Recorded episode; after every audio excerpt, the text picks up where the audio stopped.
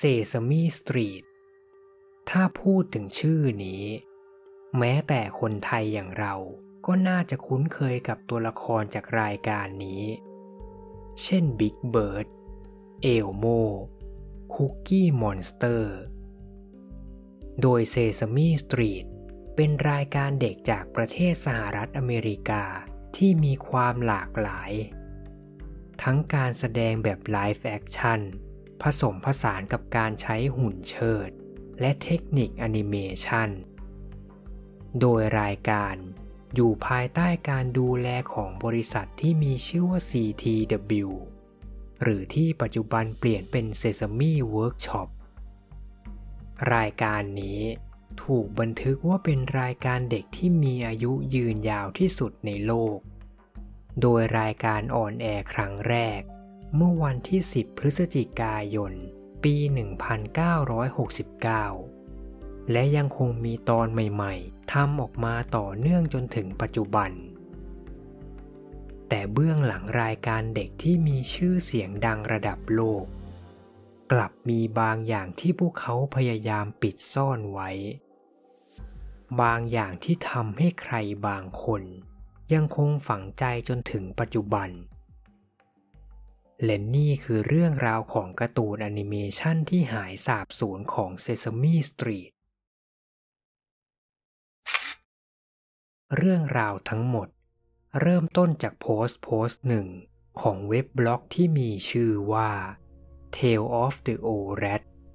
ซึ่งเขียนโดยนาโมวอลหรือชื่อจริงคือเจนนิเฟอร์บอนโดยบล็อกของเธอ เป็นการเล่าเรื่องชีวิตประจำวันทั่วไป พร้อมกับวาดภาพแนวคอมิกประกอบ จนกระทั่งวันที่ 20 กันยายน ปี 2008 เธอได้โพสต์เล่าประสบการณ์ฝังใจในวัยเด็ก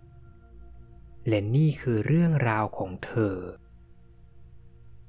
การ์ตูนของ Sesame Street เคยทำฉันกลัวมากๆ ฉันจำได้ว่า การ์ตูนเริ่มต้นที่เด็กผู้หญิงคนหนึ่งกำลังมองไปรอบๆห้องตัวเอง แล้วก็มีเสียงภาคพูดขึ้นมาว่า รอยแตกบนกำแพงเริ่มดูเหมือนอูด หลังจากนั้น รอยแตกก็เริ่มเปลี่ยนเป็นรูปร่างอูด มันให้เธอขี่หลัง แล้วเธอก็ได้เจอลิงกับไก่ที่เป็นรอยแยกบนกำแพง แล้วก็เจอปีศาจชื่อแคร็กมอนสเตอร์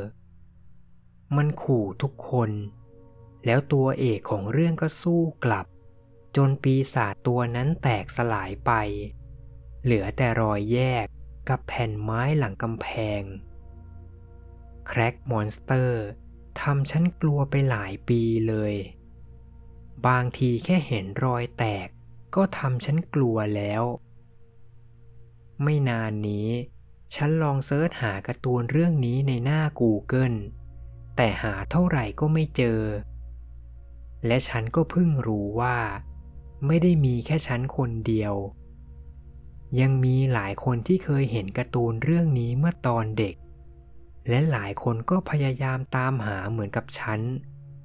แต่ก็ยังไม่มีใครหาเจอ ฉันสงสัยจริงๆ ว่ามันหายไปไหน สงสัยจริงๆ ว่าฉันจะยังได้เห็นการ์ตูนเรื่องนี้อีกสักครั้งไหม หลังจากเรื่องราวของเจนนิเฟอร์โพสต์ลงในบล็อก มีชาวเน็ตหลายคนให้ความสนใจ และเข้ามาคอมเมนต์แลกเปลี่ยนประสบการณ์ มีหลายคอมเมนต์ที่บอกว่า เคยเห็นคลิปการ์ตูนเรื่องนี้ในรายการ Sesame Street เมื่อตอนพวกเขายังเป็นเด็ก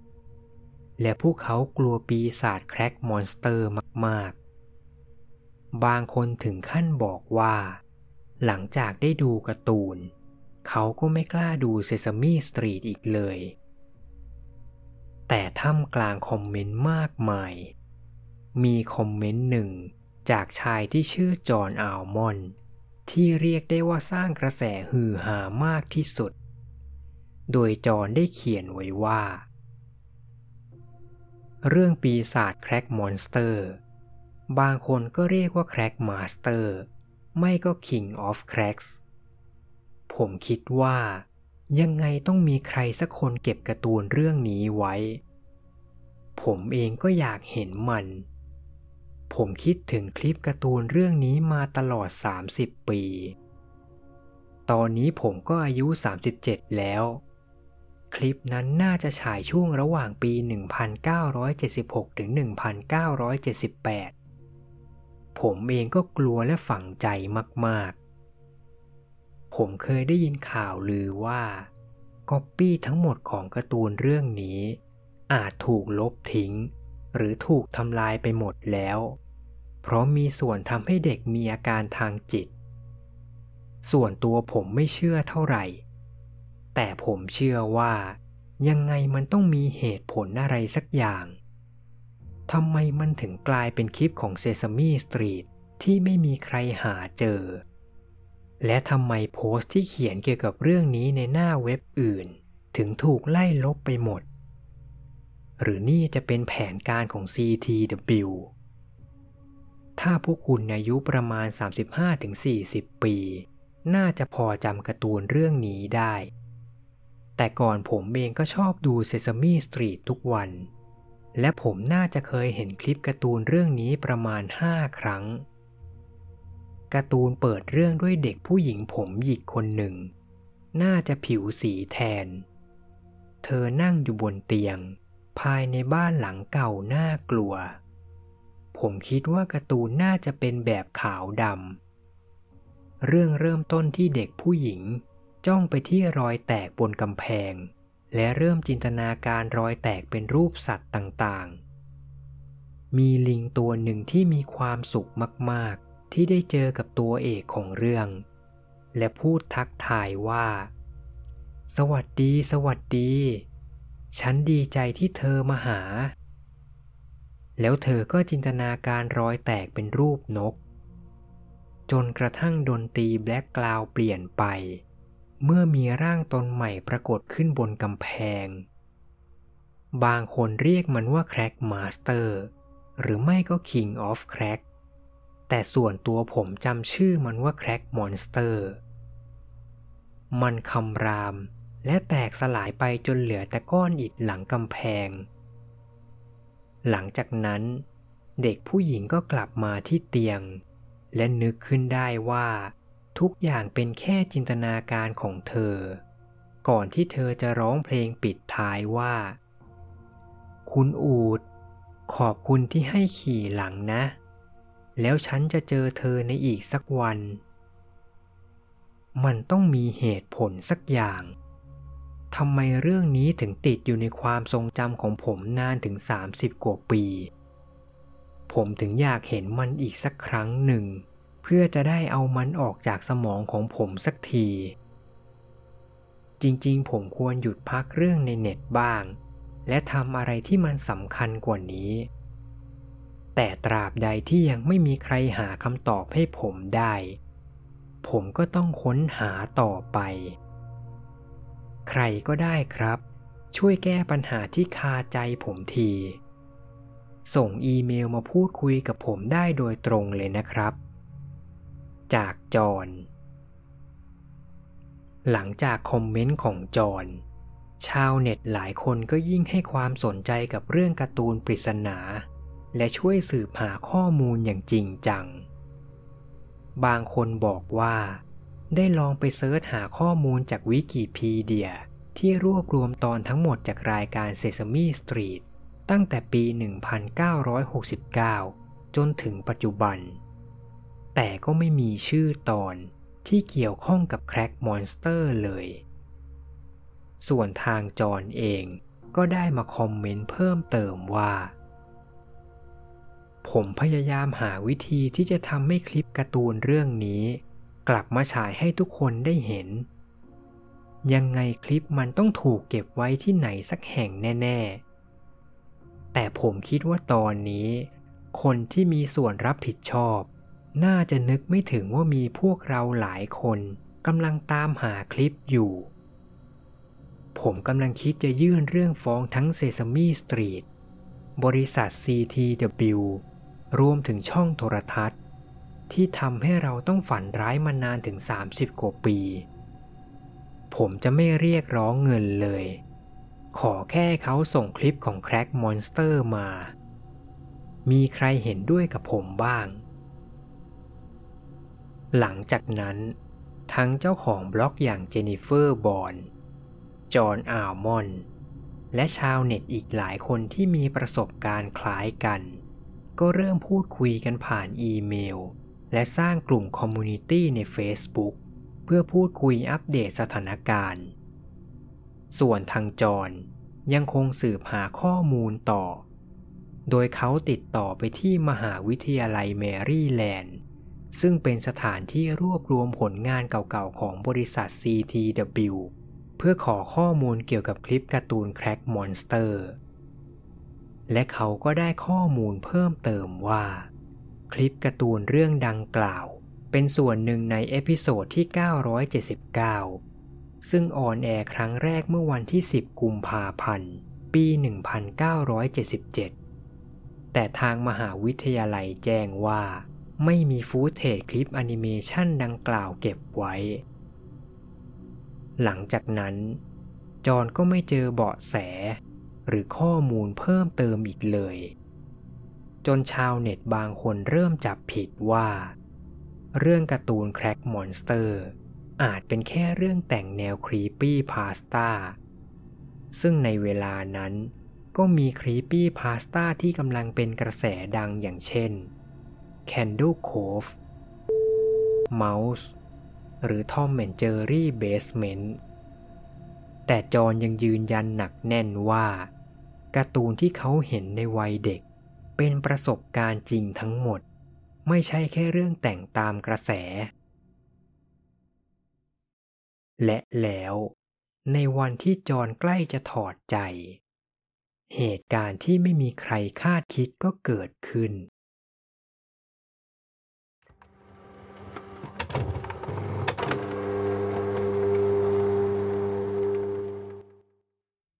ช่วงใกล้สิ้นปี 2008 จอห์นอาวมอนได้รับแฟกลึกลับฉบับหนึ่ง ส่งมาถึงที่ทำงานของเขา โดยข้อความในแฟกมีประโยคสั้นๆเขียนไว้ว่า เรามีก๊อปปี้ของการ์ตูน นอกจากนี้ยังมีเอกสารสัญญาแนบมาด้วย โดยสัญญาระบุว่า จะไม่นำเรื่องนี้ไปบอกในที่สาธารณะ หรือโพสต์ในหน้าออนไลน์ที่ใดก็ตาม ถ้าจอนยอมตกลง พวกเขาจะส่งคลิปการ์ตูนไปให้ ถึงเอกสารที่ส่งมาจะไม่เปิดเผยชื่อผู้ส่ง และไม่บอกแม้แต่ชื่อของการ์ตูน แต่จอนก็เซ็นสัญญายินยอม และแฟกเอกสารส่งกลับไป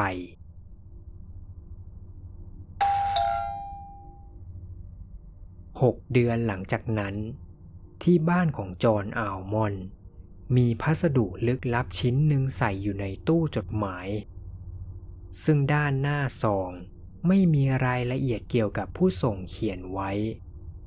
มีเพียงข้อความสั้นๆเขียนว่า เราหวังว่าสิ่งนี้จะทำให้คุณเลิกค้นหา และเมื่อเปิดซอง จอนก็ได้พบกับสิ่งที่ตามหามาตลอดหลายปี แผ่นดีวดีหนึ่งแผ่น ซึ่งภายในคือคลิปการ์ตูนแอนิเมชันที่ทำให้เขาฝังใจตั้งแต่เด็ก ทางด้านฝั่งชาวเน็ตที่ทราบข่าว หลายคนเข้ามาร่วมยินดีที่จอนได้เจอสิ่งที่ตามหา แต่บางส่วนยังรู้สึกไม่พอใจ ถึงจะเจอการ์ตูนแล้ว แต่มันยังมีปริศนาที่ทิ้งไว้อยู่หลายข้อ รวมถึงเรื่องสัญญาของจอนที่ระบุว่า ห้ามเปิดเผยเรื่องนี้กับสาธารณะ แต่เมื่อเจอกระแสเรียกร้องจำนวนมาก จอนก็ยอมผิดสัญญา เขาตัดสินใจโพสต์คลิป เล่าเรื่องราวการค้นหาในช่วงหลายปีที่ผ่านมา รวมถึงคลิปการ์ตูนที่เขาได้รับ ลงในหน้า YouTube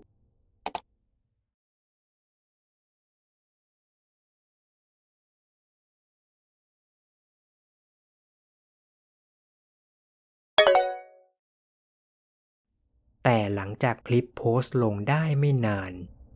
คลิปก็ถูกลบออกจากหน้า YouTube ด้วยเหตุผลการละเมิดลิขสิทธิ์ ถึงจะโพสต์คลิปในหน้าออนไลน์ไม่ได้ จอห์นก็ยังแอบทำผิดสัญญาอยู่ดี โดยเขาได้เชิญเจนิเฟอร์บอน และเพื่อนสนิทของเขาจำนวนหนึ่งมาดูคลิปที่บ้านของเขา ถึงจอห์นอัลมอนด์จะพอใจ และหยุดสืบหาข้อมูลของการ์ตูนแล้ว แต่ก็ยังมีชาวเน็ตอีกหลายคนที่ผิดหวังมากๆ เพราะยังไม่ได้เห็นคลิปการ์ตูน นั่นจึงทำให้ชาวเน็ตที่ชื่อ Dycaite หรือที่มีชื่อจริงว่าแดเนียลวิลสัน เจ้าของเว็บ Lost Media Wiki ซึ่งเป็นเว็บไซต์ที่รวบรวม footage รายการทีวีที่ถูกลบจากหน้าสื่อสาธารณะ เขาตัดสินใจสืบหาเรื่องราวทั้งหมดด้วยตัวเองต่อ แดเนียลได้ส่งทั้งอีเมล และจดหมายหลายฉบับไปที่ CTW เพื่อติดต่อขอข้อมูลเพิ่มเติม และเขาก็เจอเหตุการณ์ที่แทบไม่ต่างกับจอห์นอัลมอนแดเนียลใช้เวลาสืบอยู่เป็นปี จนเริ่มรู้สึกมืดแปดด้าน จนกระทั่งช่วงวันคริสต์มาสอีฟของปี 2013 แดเนียลได้รับอีเมลลึกลับฉบับหนึ่ง โดยภายในอีเมลไม่มีข้อความใด ๆ เขียนไว้ นอกจากไฟล์วิดีโอที่มีชื่อเขียนไว้ว่า Cracks เมื่อไม่มีข้อผูกมัดหรือสัญญา แดเนียลจึงตัดสินใจอัปโหลดคลิปวิดีโอลงหน้า YouTube และนี่คือคลิปแอนิเมชันที่มีชื่อว่า Cracks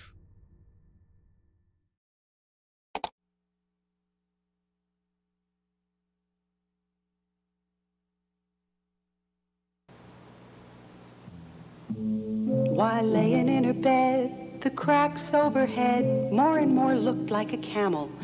Today's a rainy day and I can't go out and play. Would you take me for a ride, camel?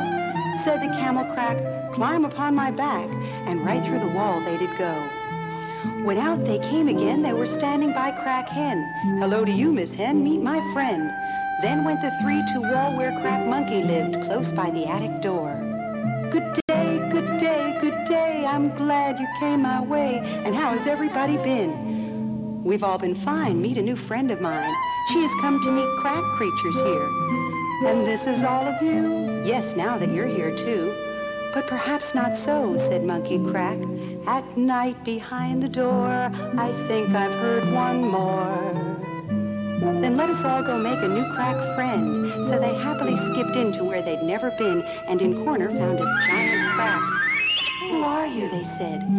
The crack just growled instead and made himself look very big and mean. He said, I am Crack Master. But just then the wall plaster began to crumble to the floor, and where the monster stood were only beams of wood. He destroyed himself trying to be mean.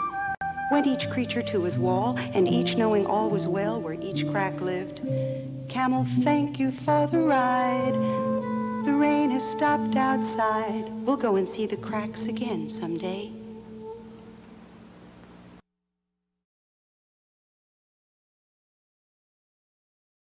ถ้าดูจากคลิป เราจะเห็นว่า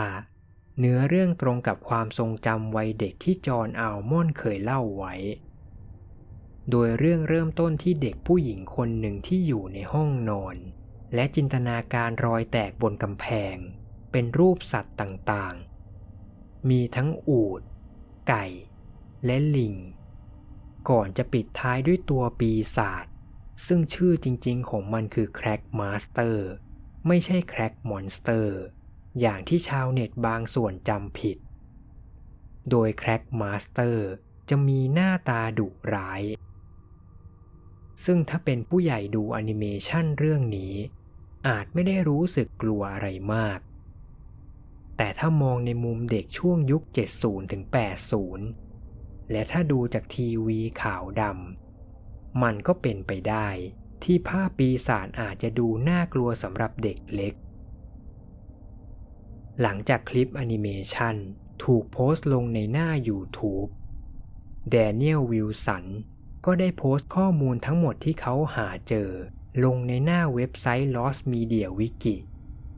โดยการ์ตูนแอนิเมชันที่มีชื่อจริง ๆ ว่า Cracks ออนแอร์ในช่องโทรทัศน์ของอเมริกาทั้งหมด 11 ครั้ง ก่อนที่การ์ตูนจะถูกถอดออกจากรายการในปี 1980 ชาวเน็ตบางคนที่ได้เห็นคลิปการ์ตูนแล้ว ได้วิเคราะห์ว่า สาเหตุจริงๆ ที่การ์ตูนถูกถอดออกจากรายการ อาจไม่ได้มีอะไรลึกลับซับซ้อน เนื่องจากในช่วงยุค 80 เป็นช่วงที่กำลังมีสงครามยาเสพติดครั้งใหญ่ โดยคำว่า cracks ถ้าแปลเป็นภาษาไทย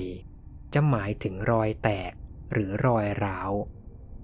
แต่สำหรับในอเมริกาคำว่า cracks ยังเป็นคำที่ใช้เรียกยาเสพติดประเภทโคเคน และในช่วงยุค 80 โคเคนก็กำลังระบาดหนัก จึงมีคนตั้งสมมุติฐานว่า บางทีทางบริษัท CTW อาจแค่ต้องการป้องกันไม่ให้เด็กหรือผู้ปกครองเข้าใจผิด เนื่องจากทั้งชื่อการ์ตูนที่มีชื่อว่า Cracks และชื่อตัวปีศาจอย่าง Crack Master ซึ่งค่อนข้างสุ่มเสี่ยงที่ผู้ชมอาจจะเข้าใจผิด ทางบริษัทจึงแก้ปัญหา โดยการถอดการ์ตูนเรื่องนี้ออกจากรายการ แต่ถึงจะมีสมมติฐานที่สมเหตุสมผล มันก็ยังมีคำถามอีกมากมาย ที่ไม่มีใครตอบได้ สรุปแล้ว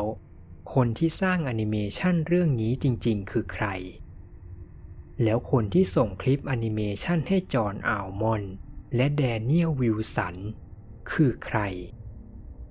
ถ้าเรามองแค่เรื่องที่มาของคลิป หลายคนเชื่อว่า มีความเป็นไปได้สูง ที่ผู้ส่งอาจจะเป็นคนละคนกัน เพราะจอห์นได้รับคลิปในรูปแบบของแผ่นดีวดีแล้วก่อนหน้านั้นก็มีแฟกเอกสารส่งมาให้จอห์นเซ็น ส่วนทางฝั่งแดเนียลคลิปถูกส่งมาทางอีเมล โดยที่ไม่มีข้อความหรือสัญญาใดๆเขียนกำกับไว้ และทางเจนนิเฟอร์บอน ซึ่งเป็นคนที่ได้ดูคลิปทั้งของจอห์นและแดเนียล เธอได้ออกมาเปิดเผยว่าสองเวอร์ชั่นนี้ มีความแตกต่างกันเล็กน้อย โดยของแดเนียลจะมี Title Card Code Production กับเวลา runtime แต่ของจอห์นไม่มี Title Card ขึ้นในช่วงเริ่มต้น มันจึงเป็นไปได้ว่า คลิปที่จอห์นได้รับ อาจส่งมาจากบริษัท CTW โดยตรง ส่วนของแดเนียลอาจเป็นคลิปที่ลักลอบส่งให้ หรืออาจจะเป็นหนึ่งในพนักงานของ CTW แอบส่งให้โดยไม่บอกให้บริษัทรู้ ถึงคลิปแอนิเมชัน Cracks จะถูกเปิดเผยต่อสาธารณะแล้ว แต่ก็ยังมีบางคน ที่พยายามสืบหาคำตอบที่ยังไม่มีใครค้นพบ จนกระทั่งในปี 2019 เคิร์ตแอนเดอร์สัน เจ้าของรายการพอดแคสต์ Studio 360 ได้เปิดเผยข้อมูลเพิ่มเติมเกี่ยวกับแอนิเมชัน Cracks เขาพบว่าการ์ตูนแอนิเมชันเรื่องนี้ถูกสร้างโดยสตูดิโอชื่อ P Imagination แต่เขาไม่เจอรายละเอียดของสตูดิโอไปมากกว่านี้ นอกจากนี้ เคิร์ตยังได้สืบเจอผู้ให้เสียงภาคในการ์ตูน ซึ่งชื่อจริงๆของเธอคือ โดโรธี มอสโควิส อดีตนักร้องวงร็อกอเมริกาช่วงยุค 60 โดยเธอได้เล่าให้เคิร์ตฟังว่า วันที่เธอไปภาคเสียง มันเป็นประสบการณ์ที่แปลกมากๆ เธอได้รับหน้าที่ทั้งภาคบรรยายเรื่อง และร้องเพลง และถูกย้ำให้พยายามอินกับตัวละคร Crack Master แต่ตัวโดโรธีจำไม่ได้ว่าทีมงานเป็นใครหรือชื่ออะไรบ้าง แต่เธอจำได้อยู่คนเดียว โดโรธีเล่าว่ามีผู้หญิงใส่ชุดเดรสสีขาวทั้งตัว ซึ่งเธอคนนั้นน่าจะทำงานฝ่ายกราฟิก ถึงปัจจุบันคลิปแอนิเมชัน Cracks ยังสามารถดูได้ในหน้า YouTube ของ Lost Media Wiki แต่ก็ยังมีปริศนาแปลกๆอีกหลายข้อ ที่ยังคงเป็นความลับต่อไป ใครคือผู้สร้างแอนิเมชันเรื่องนี้กันแน่ Studio P Imagination มีจริงหรือไม่ ผู้หญิงชุดขาวที่โดโรธีเล่า เธอเป็นทีมงานหรือเป็นใครมาจากไหน การ์ตูนถูกยกเลิกฉาย เพียงเพื่อหลีกเลี่ยงการเข้าใจผิดเกี่ยวกับเรื่องยาเสพติดจริงหรือไม่ หรืออาจจะมีอะไรมากกว่านั้น และทำไมทาง CTW ถึงต้องพยายามปิดบังคลิปแอนิเมชันแค่เรื่องเดียวมากถึงขนาดนี้ และอย่างสุดท้าย คนที่ส่งคลิปให้กับจอห์นอัลมอนและแดเนียลวิลสัน คือใคร เป็นคนเดียวกัน หรือคนละคน และทำไมถึงยอมส่งคลิปให้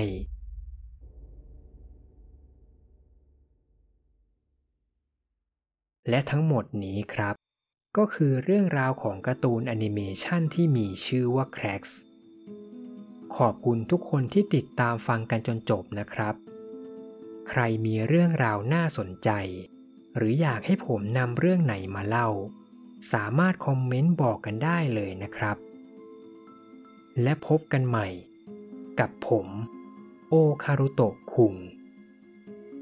สวัสดีครับ